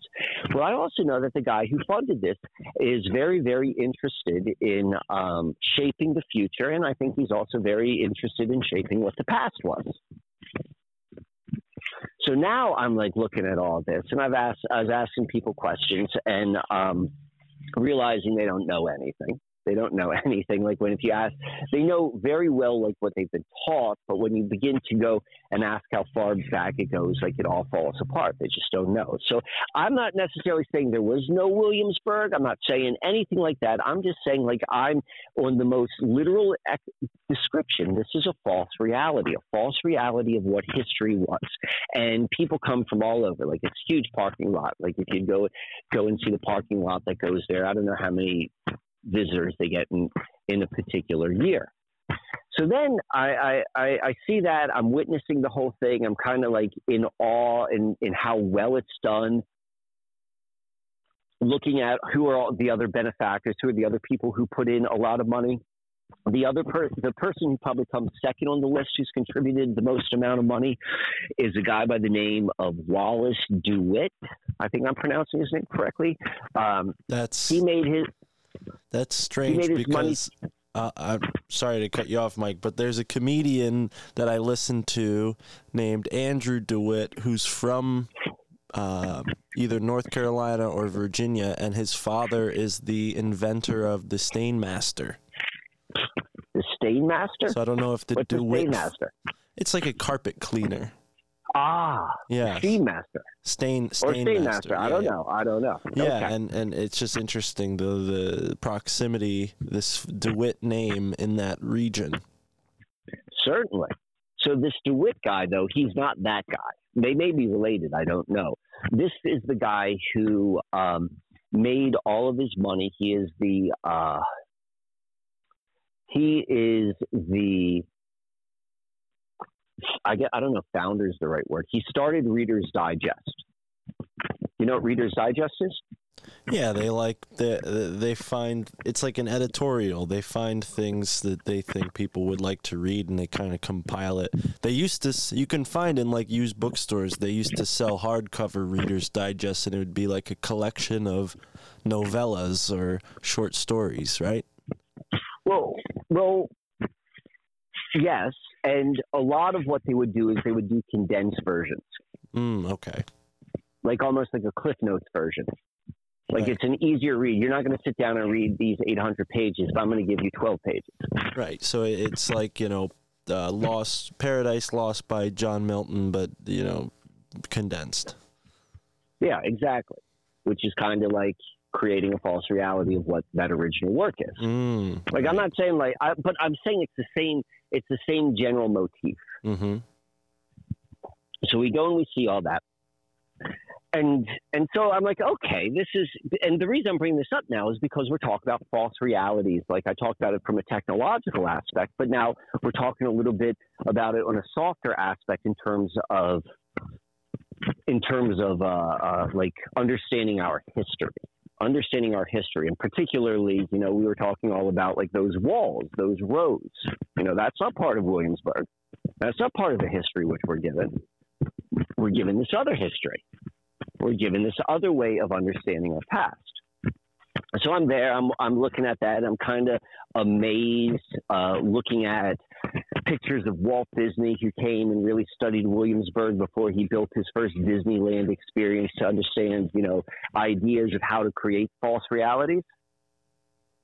Right, so you know you could see the how this this this um, technique has been used over and over again. Mean, particularly if you go and you look, if you look at like it's not true for everyone, but there are quite a few adults, full adults, who are still like Disney crazy right? They go down every year. It's their vacation. You're like, wow, you're a full grown adult. Why are you so like hooked into Disney? Mm, Well, the reason you're so hooked into Disney is because Disney is that powerful of a psychological uh, anchor to certain periods of one's life. Like the reason why you would be an adult and still be really into Disney is because there's some there's some sort of link there. Like it satisfies a certain itch, it keeps you connected to a certain time period. Um, there's that, and then there's also all the other hypnotic sort of stuff which goes along with it. But but nonetheless, I don't want to get I don't want to get too far off off where I'm going with the story. So probably the only the weirdest thing that happened, like everything I'm just I just described to you, I don't I think was kind of devoid of any sort of like mystical or, or synchronistic sort of thing happening, other than the fact that you know I was kind of called down there. But one of the things which they have in colonial Williamsburg was um, they have uh, they have open archaeology. I don't know if they call it open archaeology. They call it something else. But basically, they're doing archaeology there. They're doing archae- archaeology there, and um, you can go and, and talk to the archaeologists, and they'll tell you like what they're looking for and what they found, and you could see what an archaeological dig looks like, and so forth. So we walked over to that, and they were they were they were looking for something which you know wasn't too exciting. I don't even remember what it was, but I started a conversation. There were four archaeologists there working. You know, I don't know how many how many professional archaeologists there would be. I can't imagine. I would imagine if you decide to go and study archaeology, like to actually have a gig where you pay, you're paid to go and do that for your living, like that's a pretty good a pretty good place to be. That's my assumption. I don't know. Maybe every archaeologist gets to do it, but it's a small group that gets to get there, uh, that gets to do this, and so there are only so many archaeologists that get to work at Williamsburg, and then. Um, from there, there are only going to be so many people who are going to be there when I happen to cross that path of, of the open archaeology. And then of the four people that were there, there were two that I spoke to. Um, they were probably, I would say, like in their 30s, and both of them were from Lancaster. And they weren't both from Lancaster. One was from Millersville, went to school at Millersville, you know, this is where I live. is I don't think is particularly well known for its archaeology program. And then the other person went to Elizabethtown College. And Elizabethtown College, if you if you remember that map which I have, which shows High Point yep. in the center of the four colleges, Elizabethtown is one of those colleges. Wow. So, so the odds, you know, if you just want to go and do the odds of like, you know, me uh, of me going down, meeting archaeologists. I don't know if I've ever met an archaeologist before. Holding a conversation at a place which is really kind of meaningful for me, and then to see that they're both from two very meaningful places. One, one of the colleges, which which I've talked about. Um, well, actually, both colleges I've talked about extensively for different reasons, and so that was kind of uh, that to me was a good um, indicator of of being at the right place at the right time. And then the last thing I want to say about Williamsburg, before I mention Jamestown, is that what I did discover was in the 30s. You know Manly P. Hall, correct? Of course. Well, his wife was convinced that buried beneath colonial Williamsburg was a vault. And in that vault had information from Francis Bacon, uh, including the conclusion of the New Atlantis, uh, information back to ancient Egypt, and all sorts of other like kind of like real mystical sort of stuff. And then back in the 1990s, there was uh, renewed interest in this same theory and idea. And um, two different times, people tried to go and excavate where they think this vault is. It's called, I think it's called the the Burton Vault, B U R T O N, the Burton Vault. There've been quite a few books written about this mysterious vault, which is underneath uh, which has been buried beneath colonial Williamsburg, which also to me might be an indication of why Rockefeller could have been interested in the location. Mm. Is like maybe maybe there's something going on with that. Nonetheless, that story seemingly has a dead end. You know, I don't know if there's anything to it. It could have just been, you know, smoke and mirrors, or maybe there's something to it. But I wanted to add that to the mix and add to the mix that Colonial Williamsburg has a pretty complex underground tunnel system. Hmm. and so whether or not that ties into it, I don't know. So now I'm going to tell you this one last part, and then I'll stop talking for a bit and let and, and hear what your thoughts are. Uh, on the very last day, I go down to Jamestown, and Jamestown is not related to to the Williamsburg, Colonial Williamsburg directly, but they're so complementary and they're so close that that they're kind of separate. Or they're kind of on par, excuse me, they're parallel to one another. And they also have a big museum, a big fancy museum. And they also have this, like, you get to walk through uh, reenactment of Fort James, what it was originally called, and like the, the, the Powhatan village, which was around there, and replicas of the boats which crossed the Atlantic.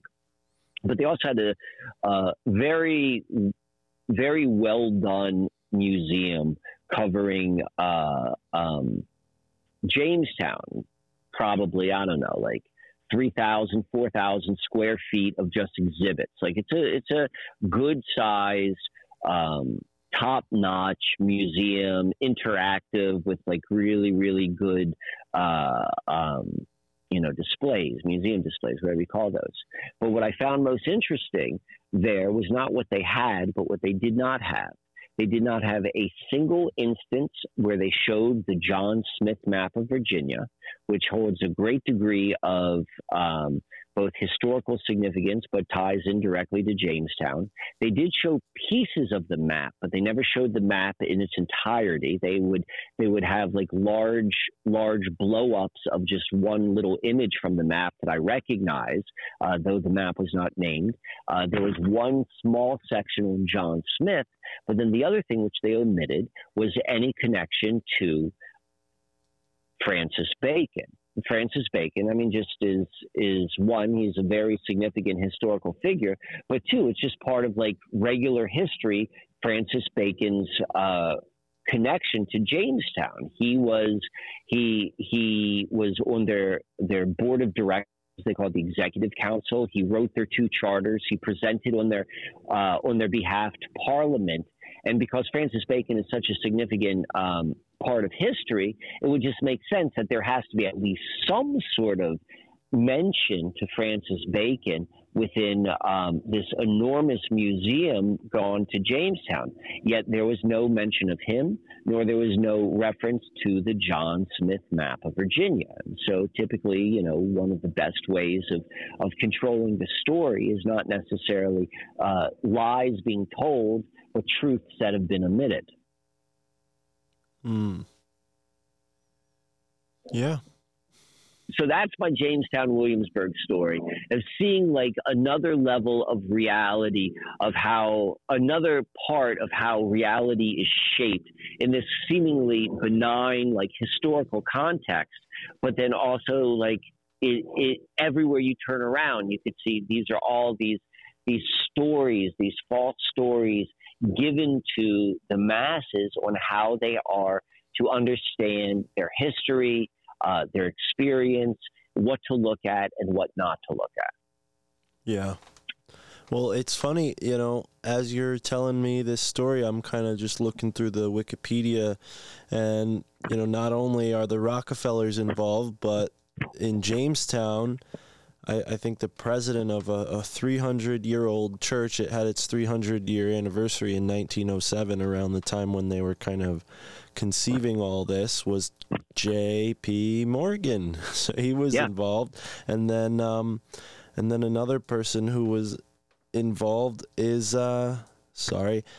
Um, the Anheuser Busch family, and they created Busch Gardens Williamsburg, which I'm sure people have seen before. Isn't that like uh, kind of like a zoo, a theme park type thing. Busch Gardens. It's a, it's a theme. Yeah, Busch Gardens uh, is is a theme park, and Busch Gardens Williamsburg is probably like 15 minutes away. You're you're absolutely right. Um, I don't know Anheuser Busch. I want to say they're out of St. Louis, correct? Right. And so whenever I hear St. Louis, like, you know, obviously you're going to think about the mounds there and like the arch and all of that sort of stuff. Um, I don't remember. I remember once I was trying to look and see if the Bush family, the the presidential family, the Prescott Bush family line, if they were connected. I don't believe that they were. No, At least I couldn't they, find any confirmation. They're they're sort of loosely connected to the Pfizer company. Yes, I and, thought it was Lilly. It's Lilly, isn't it? Is it Lilly or Pfizer? It's one of the big pharmaceutical companies. Yeah, it's saying here Pfeiffer, but I don't know if that's the same. You know, it could just be a similar name. But yeah, they're they're royalty from Germany, and and we both know that a lot of that German royalty made its way into the British royalty, and they're well, very much the incestuous. House, the House of Windsor, that's all German. Right. That's the Saxe Gotha line, right? Right but yeah, it's it's certainly uh, an interesting area. The other thing that I noticed that was strange is that Williamsburg, Colonial Williamsburg, was built in 1699, and then uh, the you know reenacted Williamsburg became a on the National Historic Places list or registry in 1966. That uh, kind of reversed there, 16. The 99 in the 66. Yeah. Um, there, there's there's a lot going on there. The um, the two things which I want to point out, uh, and I appreciate you bringing this bringing this up, is um, you talked about the 1907 300 anniversary of Williamsburg and J.P. Morgan, and there was a World Exposition that was held in Jamestown. Right at that point. Um, and so, if you're familiar with Howdy's uh, work, and his take on world expositions and world's fairs and what they did. You know, one questioning like, you know, how did they build all this stuff? And then two, recognizing that the expositions were primarily um, uh, tools to give the intelligentsia class, the you know the upper middle class of America or, or, wherever these world expositions, because that's who's going to be able to afford to come to them, um, it would give them a narrative and a storyline for how to understand history and how to see the future. It did two things. They would reenact the past and they would paint a certain picture, and then they would also say, This is what the future is going to look like. And in a lot of ways, that's the same thing in which we're seeing with Colonial Williamsburg. Um, but we see that, that that was in 1907. Um, and then on the 400th anniversary of Jamestown, which happened in 2007, uh, if you go and you look, with, on May 14th, which is when that took place, there was a big uh, a big to do down in Jamestown, and Queen Elizabeth II was there. The Bushes were there, but not Anheuser Busch Bushes, George Bush Senior, and so forth. But it had all of these muckety mucks there, and so like uh, I didn't realize that Anheuser Busch was involved with with the 1907 Jamestown thing, but uh, it certainly supports this this renewed interest or this continued interest of of powerful families, particularly those that are connected to some degree of of, of monarchy, um, wanting to go back to this land. Mm.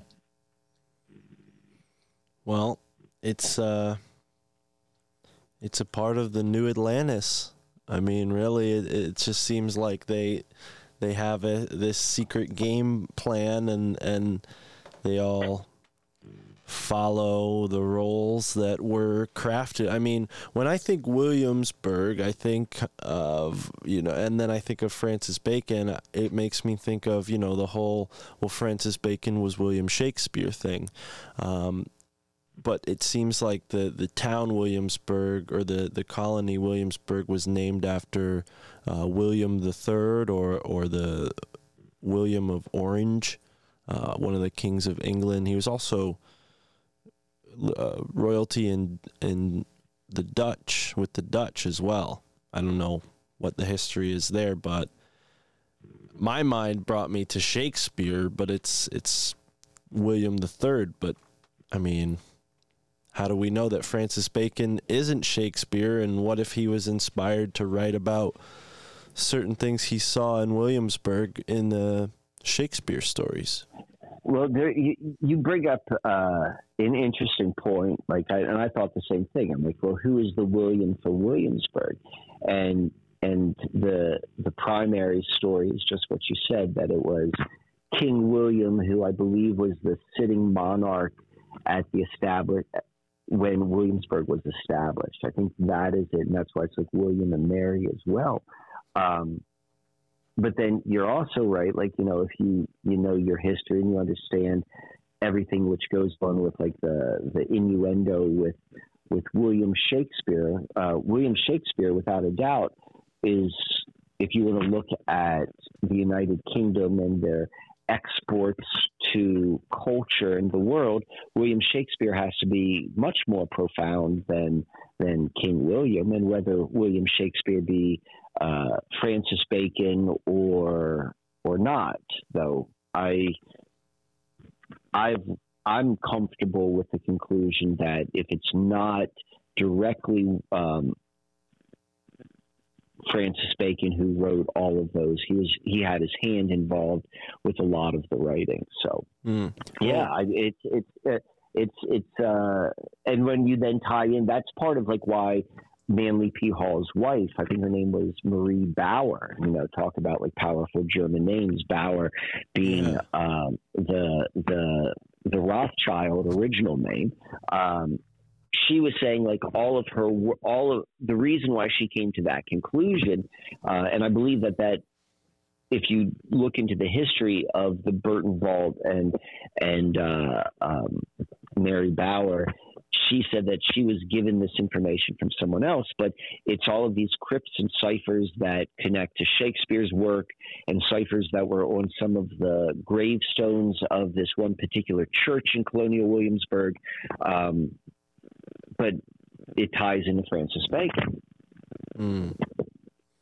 Now, another story that comes from this area that might be more tangible or uh, more fictional at least is the the sus uh, the sorry not Susquehanna the Pocahontas story. She was um, a daughter of one of the Powhatan peoples that lived along the James River, and when Jamestown was created, they had a lot of clashes. And then, as people know, if you're familiar with the Pocahontas story, um, the colonist John marries Pocahontas and, you know, lives with them for a certain amount of time. And then the, I don't know if this is what happens in the movie Pocahontas, but history has that the Powhatan people, you know, massacred a bunch of colonists, or you know, they they were killed, a bunch of Indians were killed, and then they came back and killed a bunch of settlers, and that caused people to abandon Jamestown uh, for some time until a governor of the United Kingdom of England uh, and the Earl of Southampton, they decided they were planning to win the forest back. You know, so this, um, then they went back and and fought for for this palisade from the Powhatan people. Have you heard about this, yeah. Mike? The Powhatan tribe.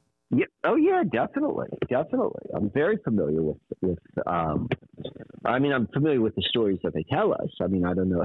you know, that's that's what what the familiar goes. And like the, I've always thought um, the Pocahontas story is is is I think really I I've put a lot of um, awareness to that, particularly because of its it's most people know that story through a Disney lens. Right. And there's like uh, there's also like a mainstream history lens which talks about it as well. But whether you want to look at it from the mainstream history or the the Disney history, like you know, there, there's a lot of energy placed upon it. Um, I've always found Pocahontas as an interesting counterpoint to Virginia Dare, who is another young young woman, girl, who is tied to that part of the world in myth and in history, and they kind of overlap. Um, and you know what they represent. Uh, Virginia Dare being the first English child born in the New World at the lost colony of, of Roanoke, and the story goes that she then was raised by the wilderness. You know, that's part of the mythology of Virginia Dare. But then when you counter that to um, the Pocahontas story, which she then marries, I think Edward Rolfe is the historical version, and then she goes to England. So you have someone who was indigenous to the land who then goes and becomes angelicized, you know, moves to England and becomes like society person. I think she lived in England for a year or two before she died.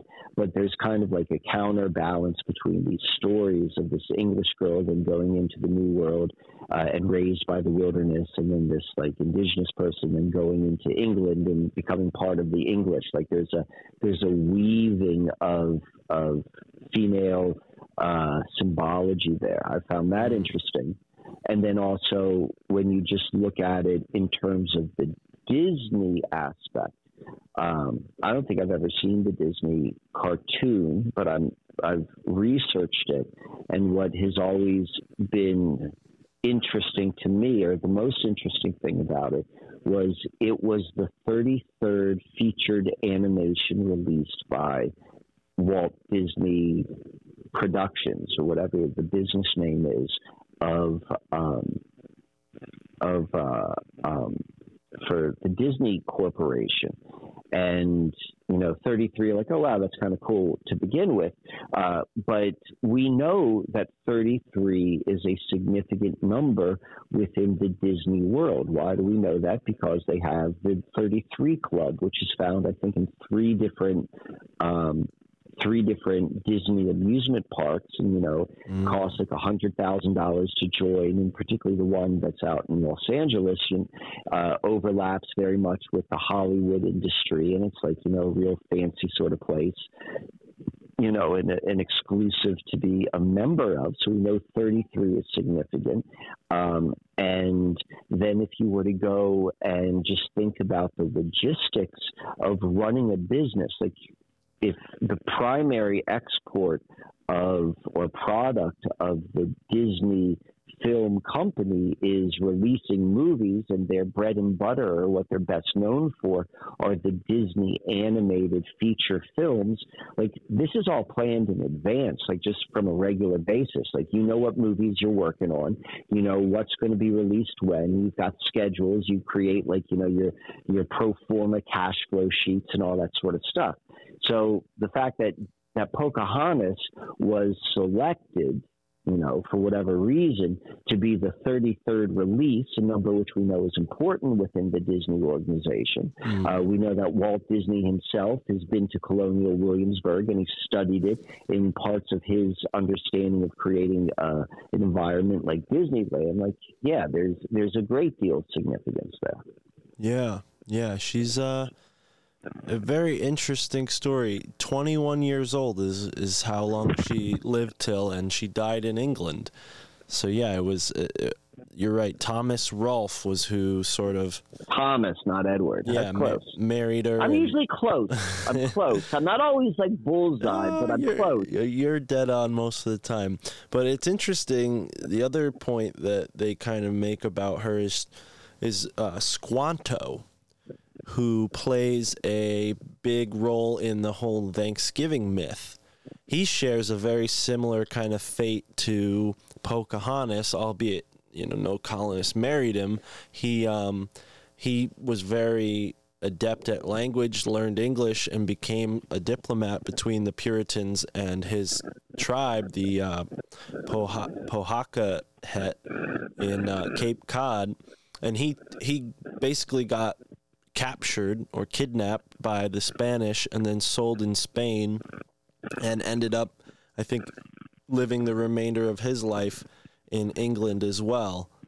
But yeah, it's it's interesting that time period, you know, the myths that came from it, and then yeah, thirty three, Disney, helping you know reimagine for us, you know, creating our imagination of, of history and of life and of the world around us. And, and then you see like those, uh, what, what, syndromatic cases of like the Disney itis that, like you mentioned, you know, it, it, stays with certain people until they're adults, and you're almost like, you got haven't you outgrown this? It's like, well, it, I think that really just shows that it's a psychological hypnotic thing that's going on there and some people are more susceptible to it than others and if you go and I'm sure if you psychologically not that I believe too much in psychoanalysis but I'm sure you would find a theme if you analyzed uh, that type of person who as an adult goes to Disneyland uh, without children. Yeah. Definitely so definitely so but so it's it's I, like propaganda, you know. They're like creating this worldview for people, and that's very comforting. And I think that's the response that some people have is like, "Oh wow, I love this. I love the Disney World. How could I? Who, who wouldn't want to go and live there? Uh, spend time there once a year." Exactly. Exactly. Um, have we covered everything on that for now? Like, uh, is there more to go into that? As far as Williamsburg, uh... Williamsburg and Jamestown, I think we did that because I think we wanted to go over some some emails too. Correct? Yeah, I, I had one email that was interesting, and uh, another guy who I kind of followed up with he just as we were talking emailed me and said oh funny that you um, emailed me. I think i emailed him this morning. He says i was just listening to a podcast with you and michael Wann. And i'm like well uh, add another layer to the pot here. I'm on a podcast with mike right now as you emailed me. Um, but yeah here we have one message from uh, let's see. So this gentleman, his name is. Well, we have a quick question from somebody, and then we have kind of a, a, longer form question. So the quick question. All right, let's do the quick one first. For you is, um, I heard Michael Wann uh, on your podcast, and both of you have become a huge inspiration to open up the synchronous happenings in my own life. And I'm looking to start my own podcast as a way to find my tribe. Uh, so he asks, How did we get started with our podcast? For me, I guess I started a podcast. Mike, you kind of have a, you know, little bit of a different story. Maybe this is a long form question, but he, the quick question is um, I heard Michael start talking about biomancy. Does he still offer that service? I can't find it on his website. The, the, the answer is no for now. I might do that again, but I've uh, I think I did like three years straight of working with people directly, and um, I need to take a break. So I'm in a, a break phase for that right now. But I miss that, and so at some point I'll probably start doing that again. Right on. All right. And then the longer question is uh, maybe we could. It is. Do we want to go in? It's more than one first finish? paragraph, so maybe we should. So- I should send it to you, and we'll talk about it next week. All right. Well, let's go back to like the question about the guy who wanted to create his own podcast. Um, Cool. Yeah. So I would, so I'd say this right here, what you and I are doing right now, is the first like real podcast that I have participated in or have done. Like the other stuff I've done on YouTube, I would define that as something else. So to answer very quickly, the only reason this is happening is because of you, Mark, because um, I would never have done this myself. you know, you've done a lot of the legwork in terms of like the technology. So I'm immensely grateful for that because otherwise I wouldn't have done that. So the answer to that, guy, is like if you feel the the the impetus to go and start something, like that's all it takes is just like the the the inertia to get it started. Mm. Um, but then secondly, as it related to what I did begin on my own was creating just YouTube video presentations. Um, and that was the same thing which I just said about the podcast. Like, you know, you go and um, if there's something which you feel you need to share or to say, to just go and do it. Um, and then to kind of keep at it. Uh, Right. I I created the first thing I did, um, and this this may have been like around 2017. I took all of this information which I had done on um, on the Susquehanna mystery, and all this was was like pointing out the strange synchronicities and history associated with the Susquehanna. I began by only doing in person presentations and I was just doing it in my immediate area. And I would say I would get anywhere from five to maybe 40 people. And I do, I would do maybe like one every two months. And I had a variety of presentations. And after doing that for a year or two, and I enjoyed that. I enjoyed that a lot. I enjoyed like seeing people's faces. I enjoyed the the interaction that happens when you you have a live audience and you can tell if they're asleep or if they're interested or what have you.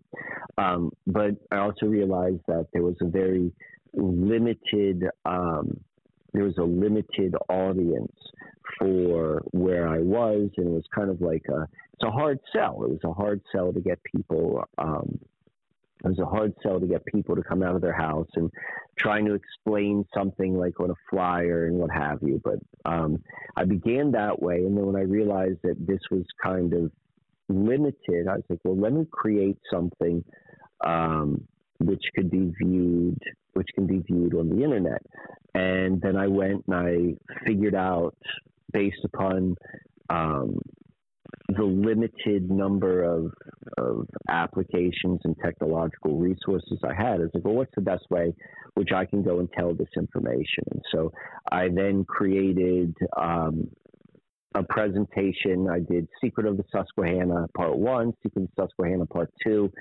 Uh, I think four Mystic Lancaster, and I also did the Hundred Year Timeline. So a total of probably I'm going to say that's probably about three hours of material, and I I wrote scripts. I you know I I did it the best I could without knowing how to do anything. I wrote scripts. I got like some music. I edited it, and I put those on a YouTube channel. And for probably like two years, they sat at like no more than like 150 views, 200 views, maybe. Um, and then what I started doing once I put that out there and I saw that really wasn't resonating, I didn't want to like promoting things online and stuff like that just isn't my my my bag of tricks. Um, what I thought that I wanted to do or how to get a broader audience was I started um, I wanted to go on existing podcasts as a guest and that way I could go and, and, and talk about my stuff. And so then what I did was I created uh, two one page, two one page um, flyers, for lack of a better re- uh, word, which were visually appealing and that would be able to touch upon key points so that I could send them to podcast hosts, podcasts that I had listened to, uh, which I had been a fan of, and just kind of like, hey, can I come on as a guest? And I probably sent out, I don't know, 30 different emails. Hey, my name is Mike, and this is what I've done, and attached are, you know, some interest, some, some summary of my work, and here are links to a little bit more in-depth information to the videos and like can i come on as a guest would this be something you'd be interested in and maybe about four or five of them uh, responded yes. And that's kind of what started my journey. Yeah wow. Right on. And people who haven't seen that content uh, and who maybe are like me and, and, and prefer the audio style, even though you did put a lot of work into those presentations. So it is it is worthwhile to check them out, sit down and watch them. But if you're like me and you like audio and you can you can use your imagination and maybe go back and see it, we put all of those um, presentations that you described doing initially in this podcast feed, so people can check that out right here. But wow, yeah, I didn't know. Um, most of that myself, Mike. So I'm glad we got that question. That was the, the story. And so uh, the point which you just made, we have the audio only of those presentations on this feed. Uh, I took down those videos. Those videos aren't available anywhere else. So, like, the only place you're going to hear that information is uh, is right here on this podcast, right on, on. this feed at least.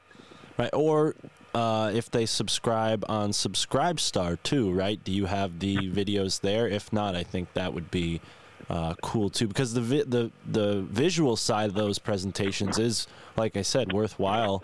Uh, but you know we want to we want to incentivize people to show you some support as well. So yeah, if they're so, not on Subscribestar, maybe put them there. I should probably do that. I do such a I do a half-ass effort, an admitted half-ass effort at all of that, and it's not because it's it's not because I think it's it's worthy of a half-ass effort. It's just that it's hard for me to really. Um, I don't. I, I, don't like our model. I don't like the model which our, our reality is in right now. I don't want to have uh, everything about it, and so that is always where my I don't do a great job on Subscribestar. Anyone who is, I think there are about fifty people right now that are active subscribers. It was up higher when I was like more, excuse me, more actively putting stuff up. But I just shy away from it sometimes. I'm like, I just don't want to interact that way. But you know, mm. that's more of no, like I, my I, that's my issue. That is, that's no one else's. No, I'm just you know you're, being you're transparent. not alone. You're not alone. I'm just being transparent. I I definitely have that same hesitation. I think it, it's it's not easy to go and like promote yourself on social media when, uh, especially when you're like looking into such deep stuff. I think the people who are good at promoting themselves, uh, often the case, unfortunately, is they have less uh, to say and less to share. not not to slight it, anybody, but it's just that's a whole nother skill set. Knowing how to. it's a whole nother skill set. You're absolutely right. I mean, uh, I mean this it's part of the compartmentalization of how our system is set up. Like, and I, I always say this about this is a parallel. This isn't the same, but but uh, in the political system, like a politician, what is a politician's skill set? They know how to get elected That doesn't mean like if you believe in the political system, like I'm going to talk to someone who believes in that way.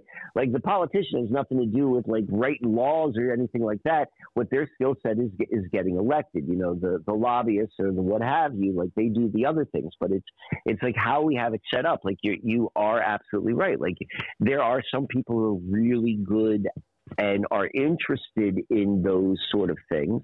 Mm-hmm. Um, and sometimes they're also very good at creating content, but for the most part, they're different skill sets and compartmentalized. And so they go, uh, they, they, you, you do need a, a, a team with that. So, well, nonetheless, I'll go go on. I, I, wanted to, to to say too, like I really enjoy this style of uh, podcast that you and I are doing, where you know we have a, an established connection, we've known each other, and now we're, we're proceeding to kind of conversate each week and pick up the ball and see where it lands. And uh, you know, to the question uh, of our listener, shout out to you. Thank you for writing us. Uh, I, I, say this to people all the time. I just actually pulled up a text message that I sent uh, my best friend's older brother. I've known my friend Matt f- since middle school, and he was the first guest on my podcast, and him and his brother do a lot of content around video games. And I told him, I'm like, a video game podcast just beat Joe Rogan as number one on Spotify. Why don't you have a podcast yet? And then he's kind of like, oh, well, what will we do? And I said, well, you know, this is my advice to him, but this applies to really anybody. It's like, don't underestimate the feeling of being a fly on the wall. That's what so many people are drawn to podcasts for and I think a lot of people waste uh, time trying to wrap their head around what they're going to talk about when they should just hit record and start talking. So my advice to people who are, you know, emailing and saying like, "Oh, I want to start my own podcast," is just do it. And if you're not happy with the first three or four episodes, you know that's fine. You know, I'm reminded uh, something you spoke to Chance Garton about on the Interverse podcast Tara and I were listening to that conversation while we were on that drive I described at the beginning of this conversation. You talked about the the Tao of creativity and and one of the things that was really cool that you said, Mike, was like, you know, I grew up in a, a, household where I was always being challenged, and that made me, you know, it sharpened me, but at the same time, it, it made me want to uh, not have to be scrutinized to that degree. So instead of being like, you know, the apprentice of a painter and learning the, all the things that, be, you know, encompass being a painter, you invented your own art because when you invent your own style, who's going to tell you you're wrong? You know, that's I'm paraphrasing, but in other words, that's was your point. And I think that's the same thing with podcasting. It's this is an art, and you're never going to really know who's going to appreciate you until you put it out there uh, and let people uh, give it a listen because audio is just waiting to be heard. It wants to be heard, and uh, and yeah, so to to you uh, listening right now, if you want to start a podcast, you can go to altmediaunited.com, click that button that says join, and you can book a 15 minute meeting with me, and I can give you maybe some uh, pointers and put you in the right direction. That's something I just started uh, this week. I, I have a, a calendar up there, and folks who are interested can can book me for like a little mini consultation. And if you already have a podcast, and uh, that's basically your way of joining the cooperative. So uh, I want to comment on that, and I'll speak this to anyone who's listening who's interested in starting uh, their own podcast. Uh, you're a great. You are. Um, you are. You Mark. Mark is a great reference. If you literally go and you follow Mark's biography or his experience within this within this space and like who you work with, understanding everything from uh, the every part of the technological aspect, let's say if you want to create a business model aspect, uh, then the actual like what it takes to be a host aspect, what it takes to to interview someone, to like manage other people's schedules. Like I don't think there's really anyone who has as much experience and seen so many other different ways. You work with so many different people that um, you are a huge resource. So anyone who is interested, if you if you Mark have made your time available for someone who is interested in doing that, you'd be foolish. I would tell this now to the listener who's interested, you'd be foolish not to take them up on that opportunity. Right. It is only 15 minutes, but I will be generous with my time. I don't want to charge people for that because it's a cooperative, and I feel like there's much more uh, opportunity in between to, for everyone to make money. But thank you, Mike. I really appreciate you saying that. That's very nice of you. Um, well, you're welcome. And you're welcome. I, I think this was another good two hours. And this is what I love about what we're doing is I try I've always wanted to do an audio only podcast. But the problem was like the idea of just like sitting and talking um, it was unappealing to me. The reason why I was able to do the presentation by myself was unappealing, or, or not even so much unappealing. I wasn't able to do it. It just never worked. I was able to do presentations on like YouTube because I'd create a bunch of slides and I would talk about that and there'd be the visual element. But I've always wanted to do this.